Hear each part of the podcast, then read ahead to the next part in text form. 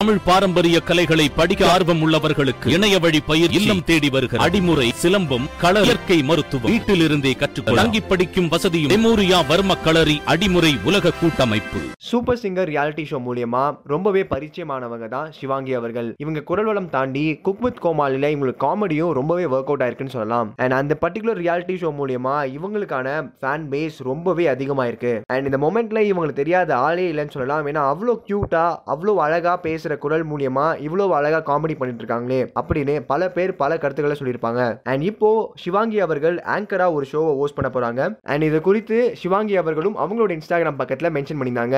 எங்க நான் ஒரு கண்டஸ்டண்டா பார்ட்டிசிபேட் பண்ணணும் அதே இடத்துல இப்போ நான் ஒரு ஆங்கரா போயிருக்கேன் அப்படின்னு ரொம்பவே பெருமையா ஷேர் பண்ணியிருந்தாங்க.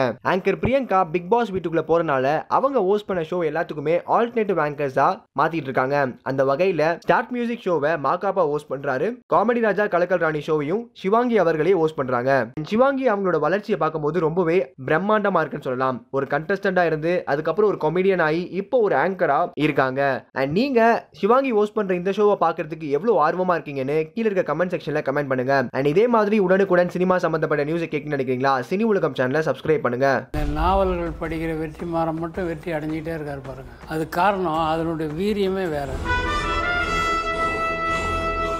பார்த்தா மவுண்ட் ரோடில் பெரிய கட் அவுட்டு ஆயிரம் பூக்கள் மலரட்டும் ஈ ராம்தாஸ் அப்படின்னு வருது. ஐயா நீங்கள் தான் அந்த படம் பண்ணணும்.